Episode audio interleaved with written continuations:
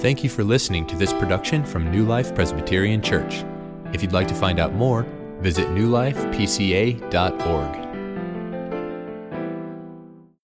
So please get your Bibles out and turn them to Mark chapter 14. If you did not bring a Bible this morning, that is okay because we have them for you. You should be able to find one underneath one of the chairs in front of you. And today is what we call Invite a Friend Sunday. So perhaps some of you have been invited and this is your first time here. We just want to say again, we're so happy that you're here and hope you feel warmly welcomed. And if you don't have a Bible and you want to take that paperback Bible home with you, we would love for you to do that.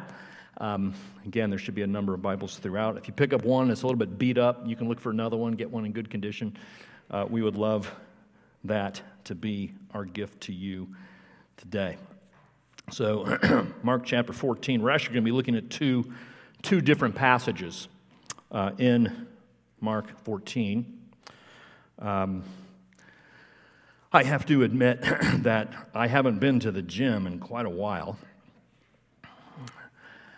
Same. I mean, I was set up to go 3 times a week. That was my goal. I'm going to go 3 times a week, Monday, Wednesday, Friday. That was the goal, and then I found out I had to reduce that to 2 times a week. Now I'm running at about the rate of 0 times a week. That's the way it's been lately.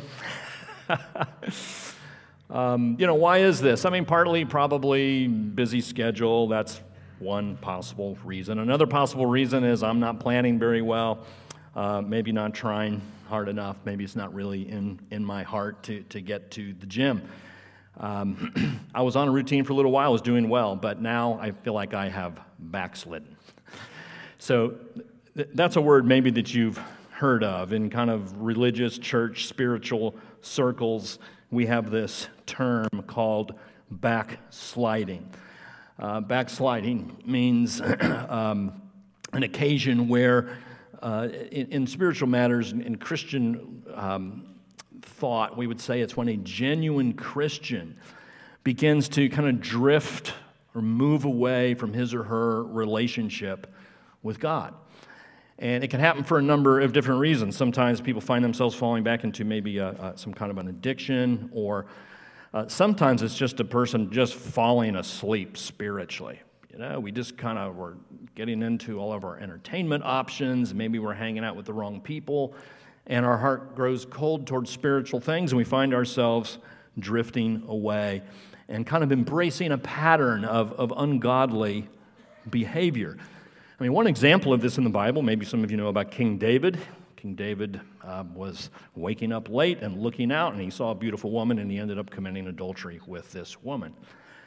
And he was brought back to faith, brought to repentance, but we would say that was probably an example of backsliding in David's life. Some clarifications I want to make here, what we're not talking about. When we talk about backsliding, I'm not talking about losing salvation. I don't think that's possible. I think the Bible is pretty clear that a genuine Christian whose sins have been forgiven and has received the promise of eternal life, that can't be lost. I'm not talking about losing salvation.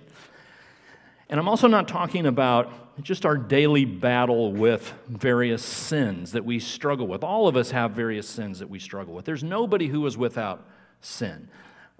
Your pastor has his own sin struggles every single day that I deal with and wrestle with. That's not what we're talking about when we're talking about backsliding. And we're also not talking about what we would call apostasy. Apostasy is where a person has been a professed Christian for a while and then comes forth and says, I have had a change of mind and I have decided that I'm not a Christian. And they come forth publicly and they renounce what they once believed. Judas might be an example of that. We've looked a little bit at the story of Judas in the Gospel of Mark. Judas engaged in a premeditated, intentional betrayal of Jesus, and where we see no examples of repentance at all in his life. So I'm not talking about losing salvation, not daily sins, not apostasy. It's falling away, drifting away, and it happens actually fairly often to a number of Christians, and we have an example of this with this man named Peter, and that's who we're looking at today, an example of backsliding, and we see this in the story of Peter. So here's what we do at New Life. We just kind of go through books of the Bible, and we're going through the book of Mark right now, and we just take whatever text comes up next. And so this text was not planned for Bring a Friend Sunday. It's just the next text that came up. And so that's what is before us today. And I think what we'll find here is there's a lot of encouragement for backsliders, but there is also a warning to backsliders and a warning to those who might be in a backslidden state about how easy actually it is to find ourselves, even as Christians, far away from God. So if you're able to stand, why don't you do that now? And we're going to read these two passages. Mark 14, 26 to 31, that picks up where we left off last week, but I'm going to skip ahead and then read verses 66 to 72 as well, because these are kind of two parts of the same story. We will cover the passages in between, but this is how we're going to handle it today. So Mark 14, verses 26. Last Supper has just concluded, and it says, when they had sung a hymn, they went out to the Mount of Olives, and Jesus said to them, you will all fall away, for it is written, I will strike the shepherd, and the sheep will be scattered. But after I am raised up, I will go before you to Galilee. Peter said to him, even though they all fall away, I will not. And Jesus said to him, truly I tell you, this very night, before the rooster crows twice, you will deny me 3 times.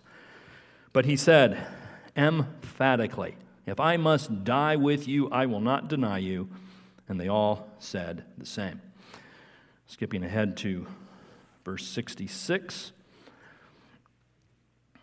And as Peter was below in the courtyard, one of the servant girls of the high priest came, and seeing Peter warming himself, she looked at him and said, you also were with a Nazarene, Jesus. But he denied it, saying, I neither know nor understand what you mean. And he went out into the gateway, and the rooster crowed. And the servant girl saw him and began again to say to the bystanders, this man is one of them. But again he denied it. And after a little while, the bystanders again said to Peter, certainly you are one of them, for you are a Galilean. But he began to invoke a curse on himself and to swear, I do not know this man of whom you speak. And immediately the rooster crowed a second time. And Peter remembered how Jesus had said to him, before the rooster crows twice, you will deny me 3 times. And he broke down and wept. Holy Spirit, we call on you to open our eyes and hearts to behold wonderful things in your word. In Jesus' name, amen. You can be seated. Jesus and backsliding. 3 things that I want to show you from these 2 passages. And the first one is this, that the greatest of saints can fall into backsliding. The very greatest of saints can fall into this habit of backsliding. In other words, nobody should think that you are beyond this temptation. No one should think that he or she is too good or too spiritual or too mature, too committed for this to happen. Because if this can happen to Peter, I assure you that it can happen to anyone. Because consider Peter's situation. We've been looking at his story throughout the book of Mark over these last several months, and you might recall that Peter's not only one of the 12 chosen, but actually he's in the inner circle of the 3 who have kind of a closer relationship with Jesus. And so that means he's been with Jesus very closely over the course of about 3 years, and he's been hearing Jesus teaching firsthand, right there, watching, listening to Jesus teaching. You might remember that Peter was the first one who called Jesus the Christ, the Messiah, the first one to get what Jesus had been trying to teach and communicate to the disciples. Peter got it. Peter also, you might recall, was invited up onto the mountain and saw the transfiguration. Remember when Jesus was just shining this bright white light, he saw something that only a few in history have seen.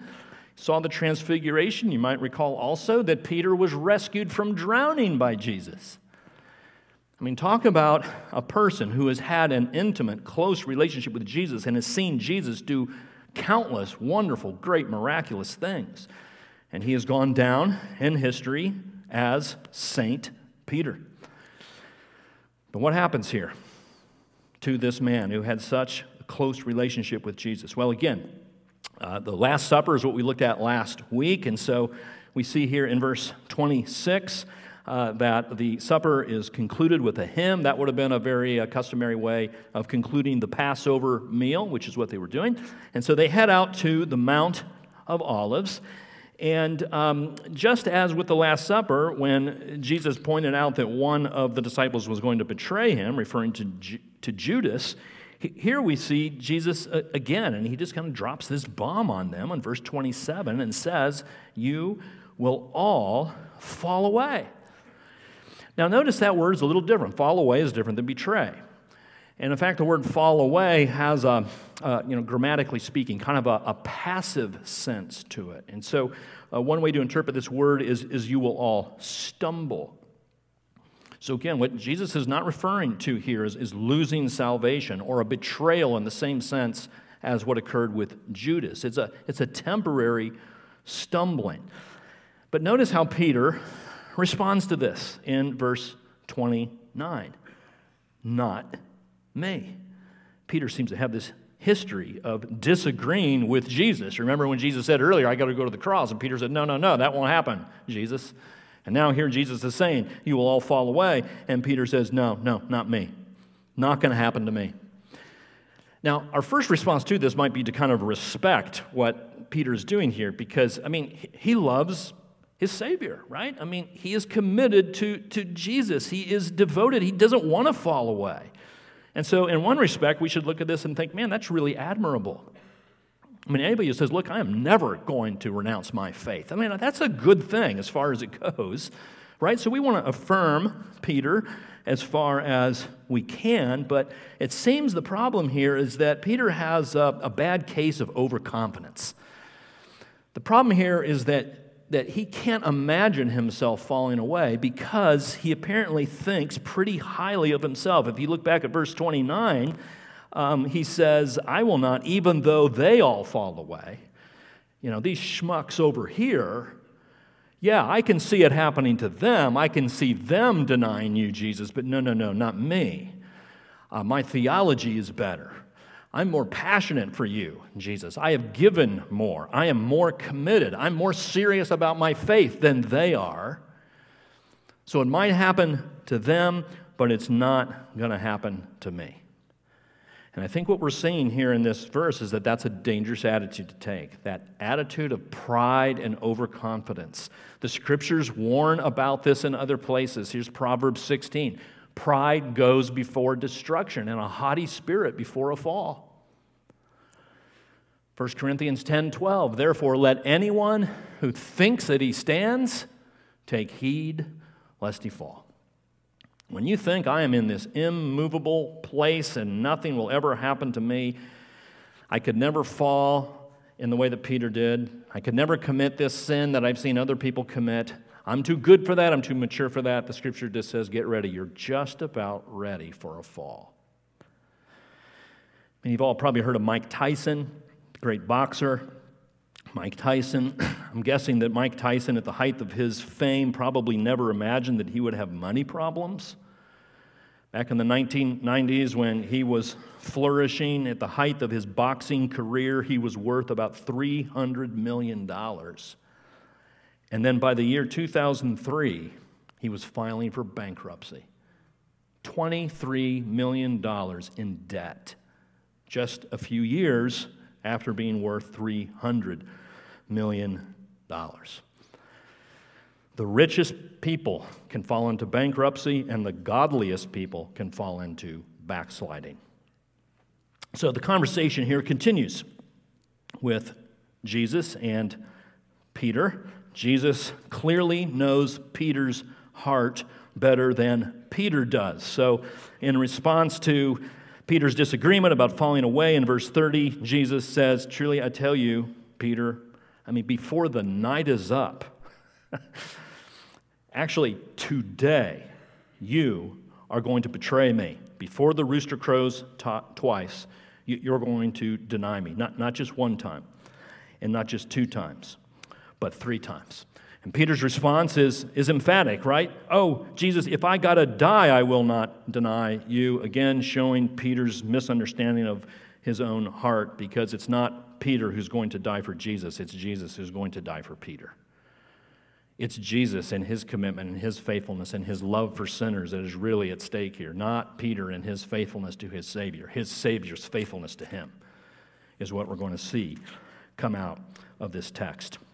So the greatest of saints, friends, can fall into backsliding. I mean, I don't care how long you have been a Christian.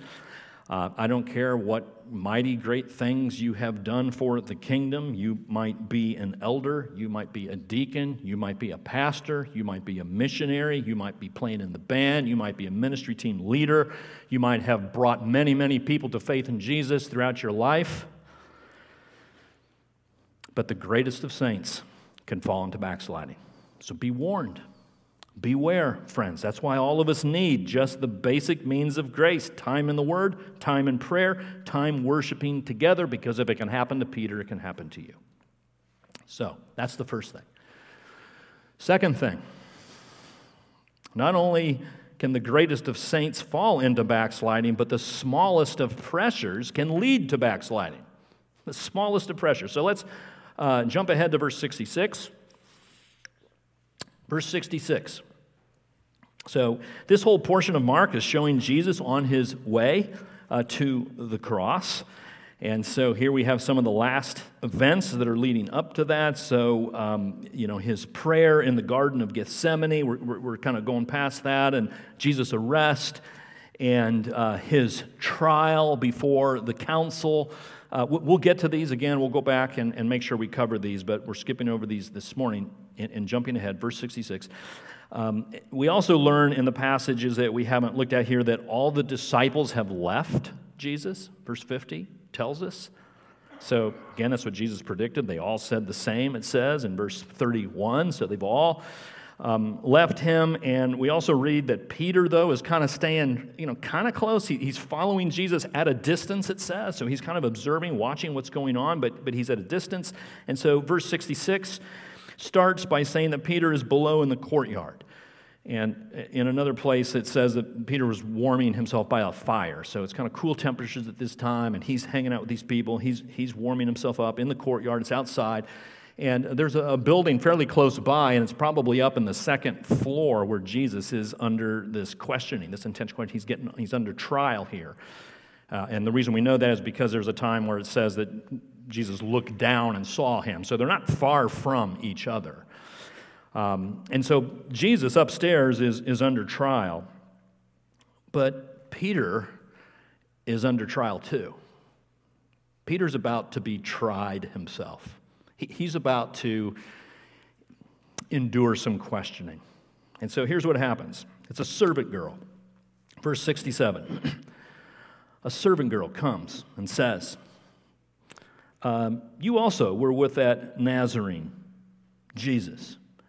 And Peter's response is, I don't know or understand what you mean. I don't even comprehend what you're trying to say. This is so far beyond reality. I don't know what you mean. Denial number one from Peter. Well, the girl doesn't give up. 69, the servant girl sees him. Even though Peter has kind of removed himself, gone out to the gateway, servant girl sees him and begins to say now to the bystanders, I'm telling you, this man is one of them. This Peter, he's like a Jesus follower. Verse 70, again, he denied it. Denial number two. And then the bystanders, they catch on because of what they have heard this girl say, and so they start to notice Peter, and after a little while, they say to Peter, certainly you are one of them, for you are a Galilean. One of the other gospel writers tells us that they noticed his accent. He was from the north, so he had an accent, and they noticed that. You're a Galilean, certainly you are one of them. Now, something we should notice here as this kind of is going on is that every time there is a confrontation or a question, Peter's got an opportunity to repent. You know, Peter has an opportunity to come clean. And in fact, you might have noticed that the rooster has already crowed one time at the end of verse 68. I mean, Peter has got to remember what Jesus had said when that rooster crowed. It was just like God being gracious, kind of giving him a warning. Peter, remember what Jesus said? Here's an opportunity to come clean and to say, yeah, you're right, I do know him, and I'm not ashamed of it. But quite the opposite happens, right? In verse 71, it says that he is even more emphatic about it. And it says he begins to invoke a curse on himself. And he swears, by the name of God, I do not know this man of whom you speak. And immediately the rooster crowed a second time. Peter has failed the test. Failed the test. But what I want you to see here, friends, is notice the pressure that Peter is under. He is not being tried by the council, the high priests, and the rabbis up in the room. He's not being confronted by a mob of people with swords and clubs. Both of those is what Jesus was facing. Where is this pressure coming from for Peter? A servant girl. A little young servant girl. A girl who is probably just about as low as you can get on the socioeconomic ladder in that culture and in that time. And notice that she doesn't really even make an accusation, right? I mean, there's nothing necessarily hostile about her words. It's just, hey, weren't you with Jesus? I mean, who knows if Peter had said, yeah, actually I was, that she might say, tell me more about him. I mean, we don't know that. There doesn't seem to be anything necessarily hostile, but Peter crumbles under the pressure. The smallest of pressures can sometimes bring us down, friends. It's again a warning to our overconfidence and pride and self-assurance in ourselves. The smallest of pressures can lead a person into backsliding. I know that many of you, well, some of you are quite a bit younger and probably don't remember, but in 1986, do you remember when the Challenger space shuttle launched in January of 1986? That this is one of those things where a lot of people, you know, you just remember where you were when that happened. And I remember where I was. I was in the quad at Ball State University walking to class when I heard about the Challenger disaster. Space shuttle goes up. 73 seconds after takeoff, it explodes in the air, and the 7 astronauts on board are all killed. And so you've probably heard this mentioned, that the observation has been made, as a lot of studies have been going into what it was that caused this. And they say, well, certainly it was partially the low temperatures in the morning. It was a lot colder that morning than they expected, but the low temperatures ended up affecting a tiny rubber part called an O-ring. It's just one O-ring, not that big. And that tiny little O-ring malfunctioned, and that is what caused the Challenger to explode in one of the worst disasters in space, American space history, and the loss of 7 lives. The smallest pressures can create the greatest disasters. And so, friends, a question for us as we look at this passage is, are there times when you are tempted to deny your Savior? I mean, probably none of you have had a mob coming at you with clubs and swords, and probably none of you have been in a courtroom where you've been tried for your faith, but the pressures on us, honestly, they're a lot smaller, aren't they? They're like when you're at work and the conversation starts to move into spiritual things and we change the subject. Or it's like sitting down at that family dinner and you know there's that person there who needs to hear the gospel and we just avoid it. Or it might be that conversation you have in your neighborhood, you're taking a walk, and it just, the Spirit just works in you, and it's like, tell this person about the gospel. And we just don't want to. We crumble beneath the pressure. There's a warning here for all of us. Again, just crumbling under the pressure in a situation like that is not necessarily backsliding. But here's the kind of sobering thing about backsliding, is backsliding is the first step to apostasy. And sometimes we can't tell the difference between the two. Thankfully, Peter didn't go that far. I've told you there's a lot of warnings here, but I also told you there's some encouragement here. And so we're going to get to that now as we look to the third point. Oh yeah, there's the Challenger, by the way. Picture of the Challenger taking off in January of 86. So the third thing to show you here is that the mercy of Jesus can forgive any backslider. So let's go back to verses 26 to 31. Back to 26 to 31. Jesus has made this prediction that all of these disciples were going to fall away. And what we see here is that Jesus' prediction is actually based on an Old Testament prophecy. So you see that in verse 27. When Jesus says, "You will all fall away," he says, it's because it is already written. In other words, this was already, decreed. This is going to happen. And then he says, "I will strike the shepherd, and the sheep will be scattered." That's a quotation from Zechariah 13, 7. And so Jesus is saying, this is going to happen just as it has been determined to happen in the Scriptures. And the way he describes it here, based on the language of Zechariah 13, is that there's going to be this shepherd. So who's the shepherd? The shepherd is Jesus, right? Jesus himself calls himself the good shepherd. Who are the sheep? The sheep are Jesus' disciples, those who call him Lord, those who follow him. Zechariah is saying these disciples, these sheep, are going to be scattered, and that's what we have seen. They all fled. They all left him alone. That's what Zechariah was foretelling. And what is it also to be stricken? "I will strike the shepherd," Zechariah says.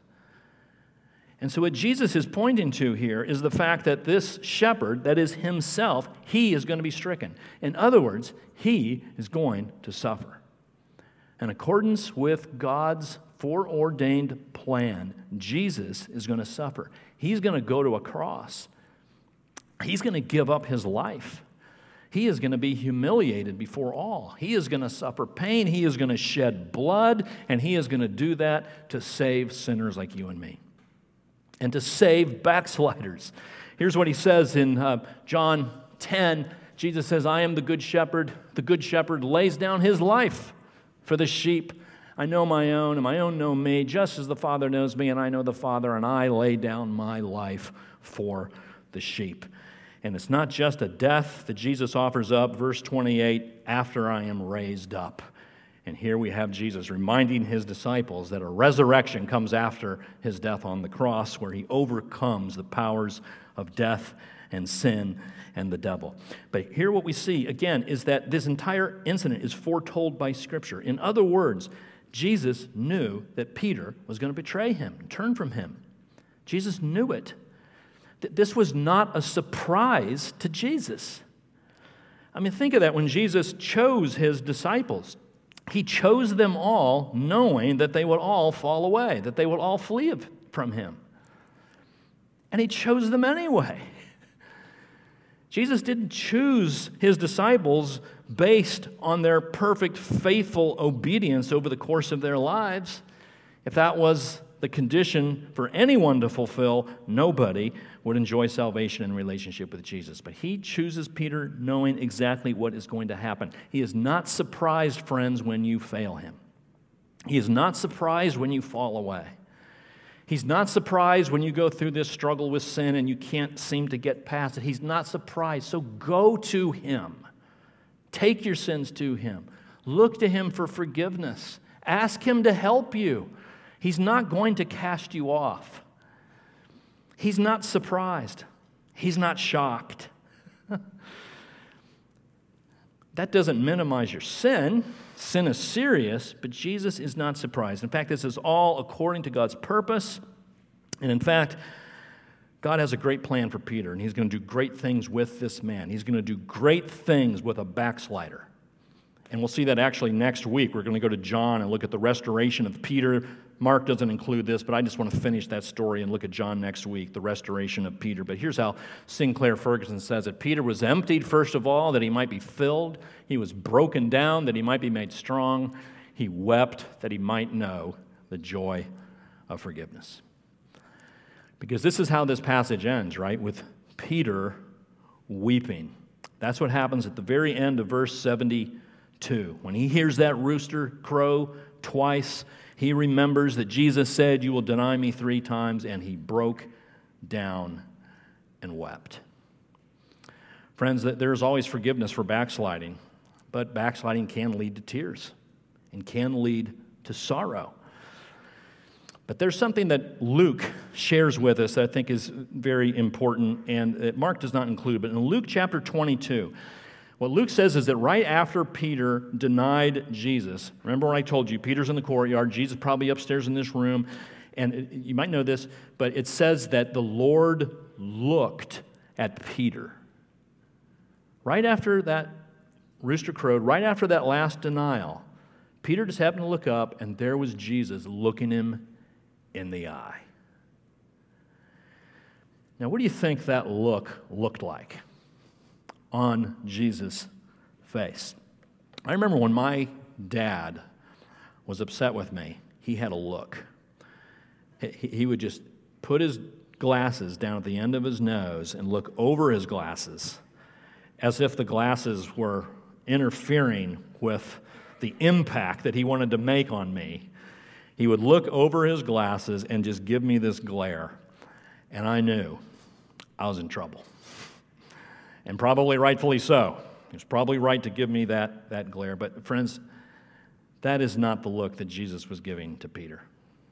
It wasn't a look of anger. It wasn't a look of judgment. It wasn't a look of condemnation. I believe it was a look of mercy. A mercy that struck Peter in such a way that he broke down and wept, realizing what he had just done. I have just denied a Savior who loves me and is faithful to me and shows me mercy all the time. And I just denied him. And he breaks down in tears. Friends, I want you to know today, whatever state you're in, spiritually speaking, if you've never come to know this Savior, you can do that today by turning from your sin, receiving him as Savior. To be a Christian is not to be a good person and shape up and commit to doing all of these things and being a religious person. That's not what we're talking about. It's a personal faith in Jesus Christ. If you've never done that, you should do that today. But friends, if you're in a backslidden state, you are a Christian, you know Jesus, but you have drifted away from him, I want to impress upon you that that's a serious thing. It needs to be dealt with. But I also want to impress upon you, friends, that when you come back to Jesus, you are going to be met with eyes of mercy. You're going to be welcomed back with open arms. So come back. Come back to Jesus. The Scriptures tell us where sin increased, grace increased all the more. Praise God. Lord, we thank you for these warnings in your word. Lord, they're sometimes hard to hear, and they are humbling, but we thank you, Lord, that you're clear and honest with us, that you tell us the truth, not just about our own weakness, but about your love and your mercy and your faithfulness and all that you have done to forgive sinners like us. We're grateful, we thank you, we praise you, and offer all these things in Jesus' name. Amen.